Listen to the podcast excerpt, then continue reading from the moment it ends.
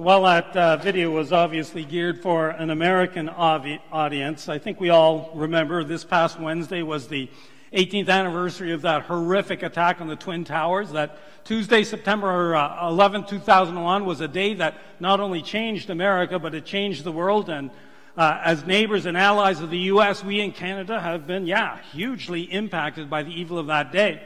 And as I reflect back on, that day and, and how the world has changed since that day, I am struck by the fact that humans cannot accomplish evil on such a massive scale all on their own.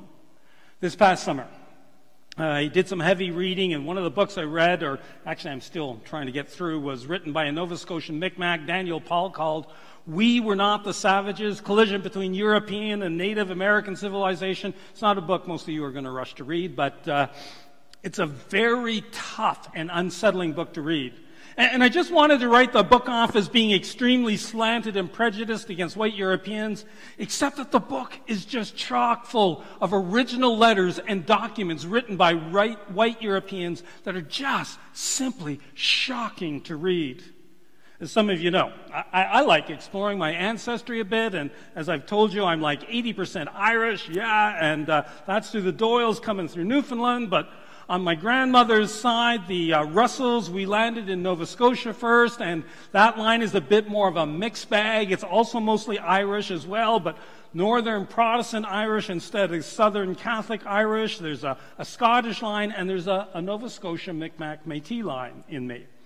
So I'm reading about the incredibly brutal treatment of the Micmac, the, the price that got put on Micmac scalps. I mean, the price that got put on taking their lives by the British, the total displacement and near extermination of the Micmac civilization in Nova Scotia, and, as well as the extermination and starvation of the Beothuk, Micmac, and Newfoundland. And I'm reading the actual brutal orders that caused a lot of this that were issued by the British and I'm gripped by just how dark human beings can become.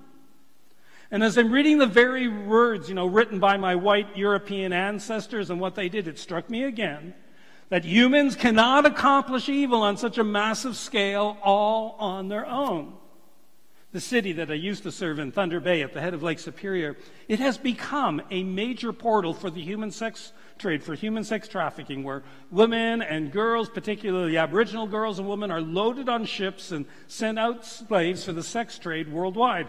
And I'm shaking my head and going, This is Canada. And, and this is where my uh, uh, daughter and son in law live. I mean, Jane and I lived here. And human trafficking for sex, how can that happen? And I'll say it again. Humans cannot accomplish evil on such a massive scale all on their own. As we start a new series today called Fight, I, I want to start with the big picture where the writers of the Hebrew and Christian scriptures, what we call the Bible, tell us a story of a cosmic battle of unseen principalities and powers at work. The writers of the Bible tell us that God created the powers, what we would call supernatural powers, but that sin and rebellion have turned some of those powers that were created into powers that do evil. And what happens is people, ordinary people like you and me, um, sometimes we surrender ourselves to these evil powers and do unthinkable things. How do you explain the systematic neglect and abuse of children in our world? Or, or the tragedy of missing and murdered Aboriginal women in our country, the slave trade, not just of years ago, but that still exists today, broken families, addiction, and just the horrific mess you see worldwide, except to say that some pretty dark powers are at work. Here's how the Apostle Paul puts it. Finally, be strong in the Lord and in his mighty power. Put on the full armor of God so that you can take your stand against the devil's schemes. For our struggle is not against flesh and blood, but against the rulers, against the authorities, against the powers of this dark world, and against the spiritual forces of evil in the heavenly realms. Therefore, put on the full armor of God, so that when the day of evil comes, you may be able to stand your ground, and after you've done everything, to stand. There are powers at work that are beyond what we normally see. They are real and they have influence, worldwide influence. And they have influence on you, me, and the people we live and work with every day. There is more going on than meets the eye in your home, throughout our city, and really right around the world.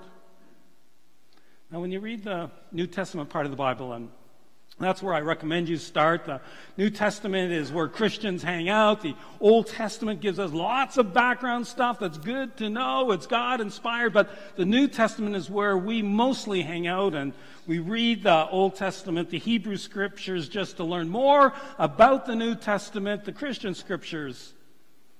So as you're reading the New Testament, especially Matthew, Mark, Luke, and John, as well as the book of Acts, as you read the New Testament, we, we see routine. I mean, routine encounters between Jesus, his apostles, with demonic forces. And, many of these New Testament encounters, we see the liberating power of the Holy Spirit at work. We, we see the Holy Spirit delivering people from the demonic. So, yeah, we do see powers at work that are active agents of evil we do see that Satan and his demonic practitioners of evil are alive and well and creating havoc in our world and, and even often in our homes. And at the same time, we see God at work. Right now, worldwide, the church has never experienced more persecution and more martyrs. Even in remote and not so remote parts of the world, Christians are just losing their lives and churches are being burned to the ground at unprecedented numbers. Boko Haram is unrelenting in its brutality against the church in Nigeria. You'll remember back at, East, uh, back at Easter the number of churches attacked in Sri Lanka. But then you see God at work. One of the encouraging stories coming out of the Middle East with the persecution of Christians in Iran. Iran is now home to the fastest growing uh, communities of Muslim background followers of Jesus. I mean, the strict Islamic government is trying to uh, root them out harshly. It's having little success. The church is growing in Iran. It has no buildings. It's mostly led by women. It's passionate in its devotion to Jesus. And our, and our church family, the Christian Missionary Alliance, is at work in some of these countries that are so harsh to Christians. But what drives that harshness? What drives that persecution are unseen principalities and powers. And those unseen principalities and powers, the work of Satan and the demonic, is not just over there somewhere. It's right here in our city. That evil power can be found at work on our streets and in our homes. I was in seminary, what is now called Tyndale in Toronto, and the dean of our seminary, my New Testament professor, and the guy who performed the wedding ceremony for Jane and me is a guy named Roy Matheson. He, he graduated with a doctorate from Dallas Theological Seminary. Now, that'll mean nothing to most of you, but it was a seminary that at the time taught that we shouldn't expect to see much of the supernatural today. That the supernatural gifts of the Holy Spirit were just for the apostles to help get the church started. It's a theology called cessationism. It teaches that the supernatural gifts of the Spirit ceased after the Bible was established. Some of you come from churches that still teach that, although fewer and fewer churches are doing that today. So my prof and seminary dean, who had had the supernatural trained out of them, found that sometimes what was going on with people was just not normal, was, was just beyond explainable, and, and was really dark and darkly supernatural. That some people were actually wrestling with the demonic, something that he was uh, taught to absolutely dismiss. But this Dallas grad ended up developing what we would call a deliverance ministry. Really, it was a very simple prayer ministry to help people find supernatural freedom, freedom from dark forces that were at work in their lives. And, while he was teaching seminary, uh, he ended up becoming a pastor of this Baptist church near Toronto, where the people in this church had got so angry at each other and so vicious in their attacks of each other that there were lawsuits and all sorts of things like that. I mean, these folks were amped up about each other, so much so that this church fight made the front page of the Toronto Star, the largest newspaper in Canada. Awesome. I mean, it was nasty, so nasty that it became citywide news, right? See how those Christians love one another. Front page, Toronto Star, yes. And when Roy went there to be a healing and reconciling pastor at this devastated church, he encountered more than what he bargained for. More was going on than the human eye could see. Evil was deeply at work in the lives of those good church attending Christians, and they were good church attending Christians who were fighting for how they wanted church to be done, and then suing those who thought differently. It was mean, vicious, dark. Something more than just bad human behavior was at work. I asked Roy in class one day how a Dallas seminary boy raised to discount the supernatural ended up with the reputation of being a Baptist pastor with a powerful prayer ministry leading people to freedom and deliverance. And he said, Well, what I was taught just wasn't working. So I went back to the Bible, I read it again, and I realized all I was seeing was just what was there in the Bible already. It was really simple. And he went on, there's just lots of supernatural stuff in the Bible, good and bad. You just can't explain it away, especially when you see it right in front of your face. There's another seminary professor who's influenced me. His name is Craig Keener at Asbury Seminary in Kentucky. And this academic Bible genius writes this in one of his books. In 2008, I experienced an abrupt, extreme, and unrelenting spiritual attack for two days. It made no sense in my immediate context. On the third day, I was recovering, and my wife, son David, and I went for a walk. We paused under a tree that was some three stories tall, and within moments after we stepped out from under it, the tree suddenly split from the bottom without uprooting, and it crashed where we were standing. Because of the tree's wide structure, all three of us would have been crushed to death. Then, information reached us from the Congo uh, soon after this event that made it clear to us that this was a direct and deliberate spiritual attack from which God had, contrib- uh, had protected us. Uh, some people of spiritual discernment who they knew in the Congo sent them a message that helped them understand what had just happened, and yet they didn't know what had just happened. One of those amazing things, right? But how many in our world, where you work, on your street, they'll say, oh, that was just pure luck. That was just a random event uh, at a random time for a random family. But when you see the world through the eyes of the Holy Spirit who fills us. When you understand that the truth is there is a battle going on in the unseen world that manifests itself in our seen world, you will understand that demonic powers were at work, and thankfully, thankfully, so was the power, Spirit of God. One more story, a bit more personal, but let me first give you some background and thoughts before I get to my story. One of the areas where you can expect the evil one uh, to work and the demonic to work is when you're considering whether or not you're going to become a Christ follower, whether uh, you're going to become a Christian or just after you become a Christian. The evil one does not want you lining up with God and His church. Hey, it's possible you're here today and you really couldn't call yourself a Christian, a, a follower of Jesus with a clean conscience, but you, you, can feel a general tug in that direction. It's why you're here today. And if that's you, I, I got to let you in on some challenging news, okay? Satan is not about to sit idly by and let you drift into the family of God. He, here's what he's up to. The Apostle Paul describes this. The God of this age has blinded the minds of unbelievers so that they cannot see the light of the gospel that displays the glory of Christ.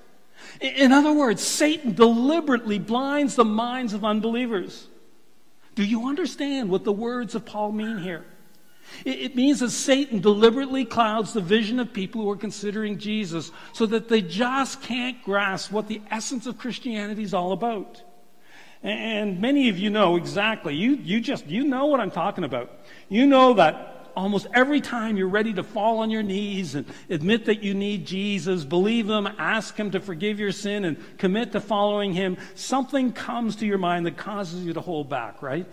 Same deal with baptism. When you realize in baptism and coming to Jesus, they're, they're closely connected. And, and when you decide that you want to go public with your faith, same deal, right? Some doubt of some t- kind comes to mind, maybe one that you settled long ago. It, it gets resurrected mysteriously a fear of the future, a, a wondering if it will be worth it, a, a caution flag, an anxiety about uh, what your friends are going to think, a, a negative image or a memory will come to your mind. And the second that obstacle comes to your mind, you postpone your decision to follow Jesus. You, you say no to baptism. How many of you can relate to that? For some people, this goes on for months and in some cases, years.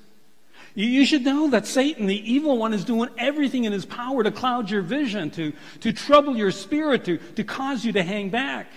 You, you deserve to know that there's a battle being fought in the spirit world over your decision to become a Christian. And quite frankly, Satan is not going to surrender easily. In Matthew's account of the life of Jesus, there's the story of a rich young ruler. The rich young ruler is checking Jesus out. He knows that he's not a believer yet, and, and he knows that he needs to take a step of some sort.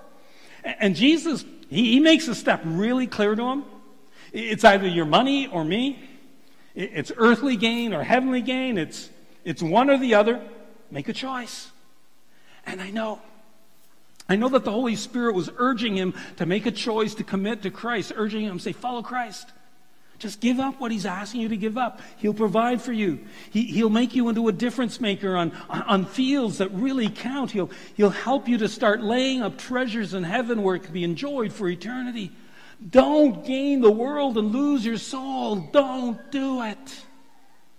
And as the Holy Spirit is giving all those kinds of messages, Satan is screaming in the other ear. Uh-uh, don't do it. It's a ripoff. Come on. Worldly gain beats heavenly promises. Sin beats purity. Live for the day. Forget about forever. Independence beats reliance on Christ. And so Satan is binding his eyes by just whispering in that other ear. And some of you know what happened in that story. The man walked away from eternal life so he could hang on to his trinkets and toys. And I bet that he now regrets that decision and will continue to regret that from now throughout eternity.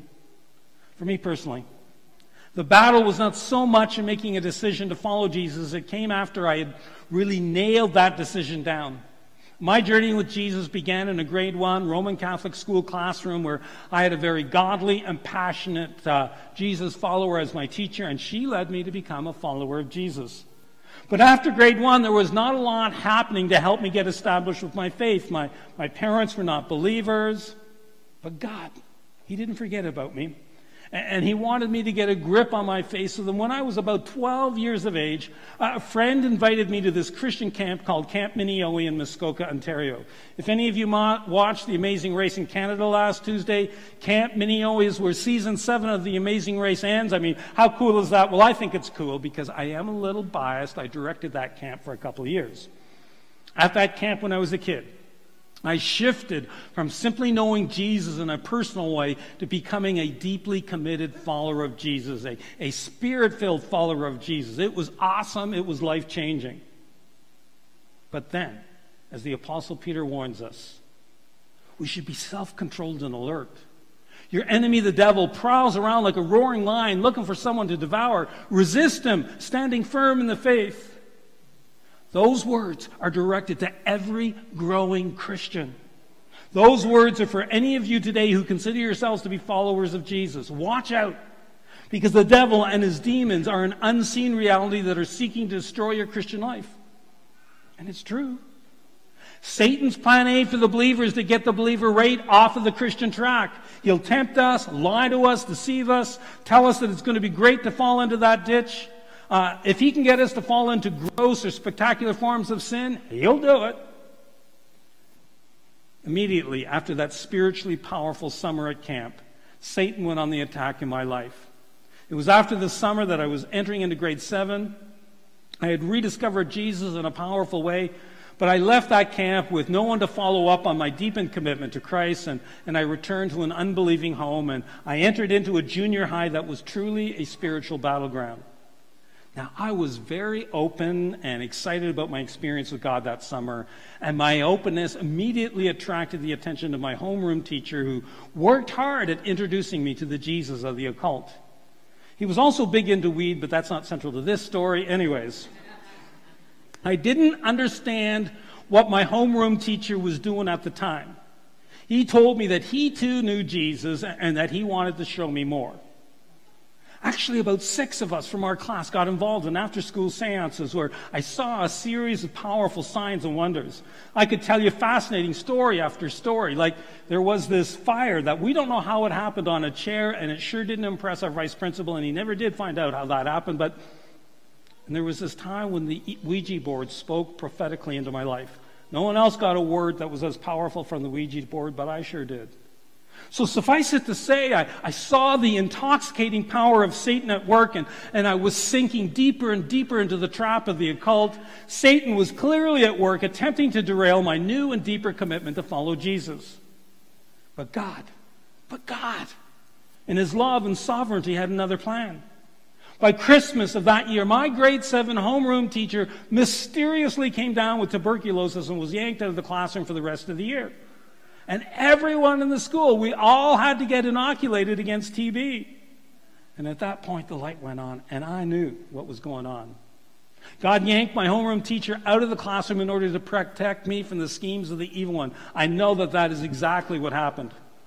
That summer, I went back to camp, and it just so happened that the leader of my section of camp was a seminary student from Trinity Evangelical Divinity School in Chicago who just coincidentally happened to have an essay with him that he wrote about what the Bible has to say about the occult.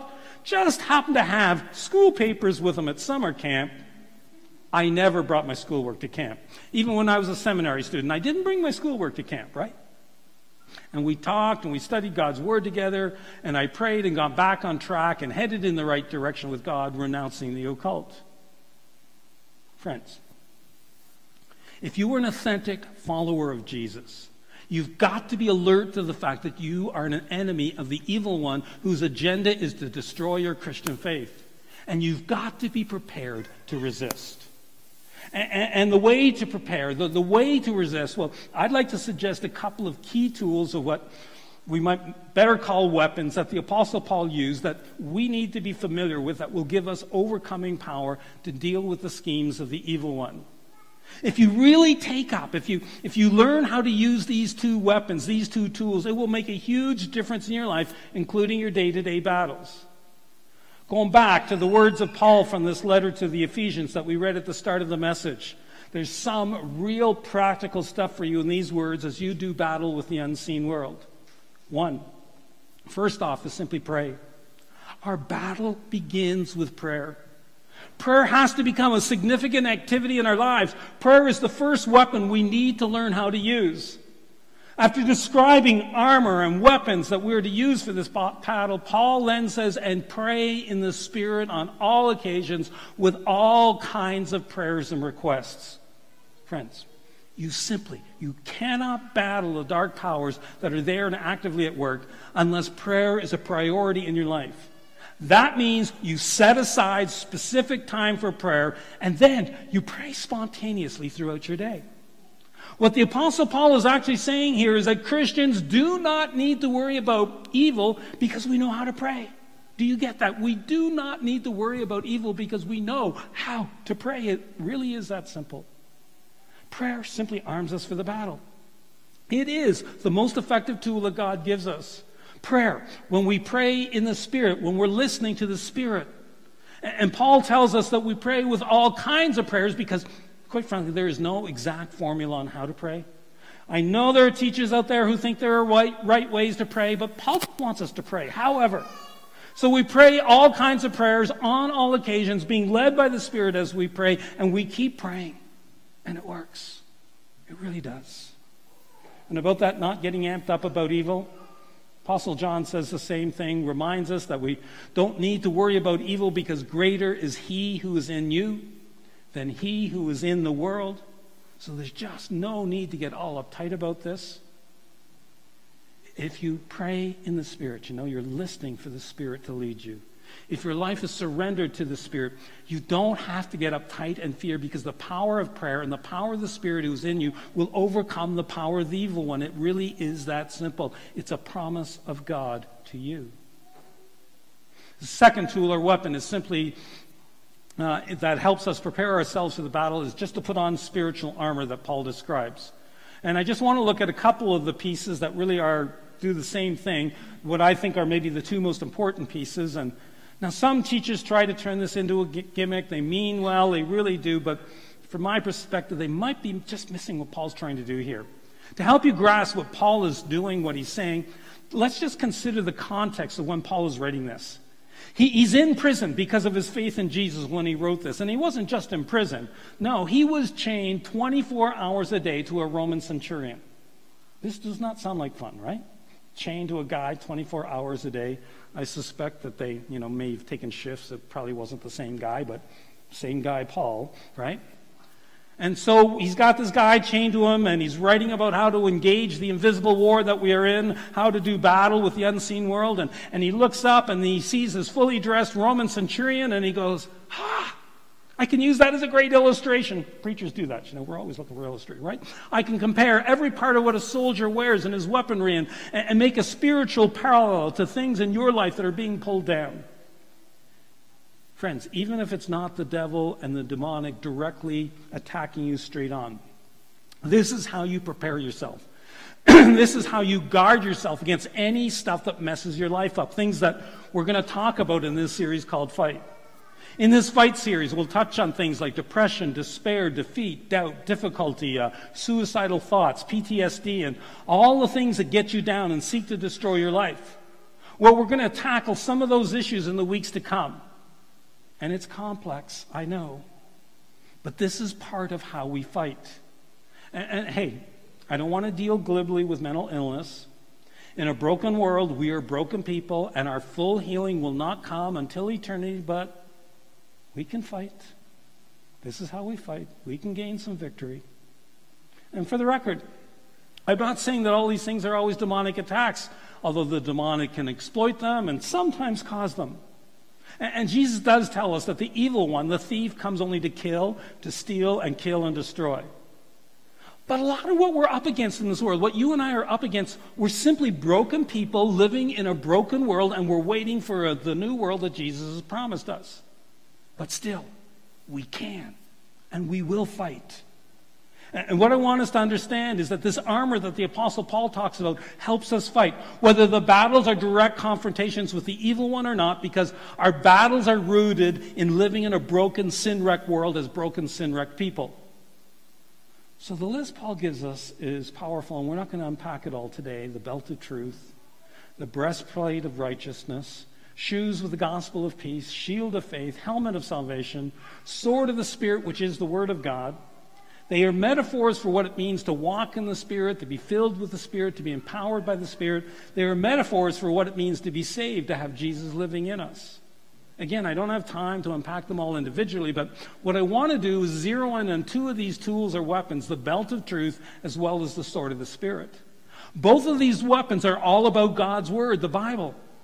I just think it's, it's hugely significant that the list of armor starts with the truth, which is found in the Bible, and ends with the Word of God, which is found in the Bible. And so God's Word, the Bible, is described as a belt and a sword. The weapons start and end with God's Word. That's huge. So let's talk about the belt first. Think of the belt like this. If you've ever watched uh, weightlifters and bodybuilders, they often wear one heavy belt, not unlike a centurion. They cinch it up around their waist. It gives them support and stability. It's it what holds them together. And, and the first thing that a centurion would put on would be his belt. It was not only strengthening his core, the center of his being, but it also held the weapons he was wearing as he went into battle. Now, if any of you are into the shooting sports, and I'm always looking for excuses for illustrations like this, you know that. But, anyways, in IPSC handgun shooting or three gun, your tactical belt is a critical piece of equipment that has to be strong because it holsters your handgun, your multiple magazines, and other gear, and hey, it holds your pants up with all that stuff too. So the Apostle Paul is just saying that the belt of truth, the truth of God's Word, gives your life stability. It gives your life strength. It's like building your life on the rock. And then the last piece of armor is also the truth of God's Word, the, the sword of the Spirit. Because you know, truth found in God's Word is simply powerful. As a sword, it just cuts and slices and dices through lies and deceptions that hold us in bondage. Jesus describes the truth of his teaching. He, he, he, talks about the truth found in the Bible this way If you hold to my teaching, then you are really my disciples. Then you will know the truth, and what? The truth will set you free. So, how do we hold on to the teaching of Jesus and experience that truth that sets us free, that, that truth that centers and stabilizes our lives, that helps us overcome the work of the evil one? We do it by being saturated with the Bible. We need to be Bible reading or Bible listening freaks. We need to be Bible study freaks. I don't know how else to put it. We, we just got to get into the Bible as much as we can. The New Testament in particular. Start with the Gospels, get into the book of Acts, and then the letters. Let the stories of Jesus, the Gospels, just saturate you. It is only when we're saturated with the Bible that we can detect the lies and the deceptions of the evil one. It's only when we know our Bible that we can take it as a sword and use it as a powerful weapon against the schemes of the evil one. I mean, how did Jesus deal with the devil? The Apostle Matthew, in his gospel, in his account of the life of Jesus, gives us the story of Jesus being tempted by the devil. And how did Jesus deal with the lies of the devil? He quoted scripture back at the devil. You can check it out for yourself. It's found in Matthew chapter 4. Friends, the only way, the only way that you will know victory in the Christian life is by regularly studying the principles of God's Word and getting to church regularly for the study of God's Word, getting to a small group, a life group to study God's Word. That way you'll be ready to apply God's truth uh, whenever the world, the flesh, and the devil choose to attack. So, prayer.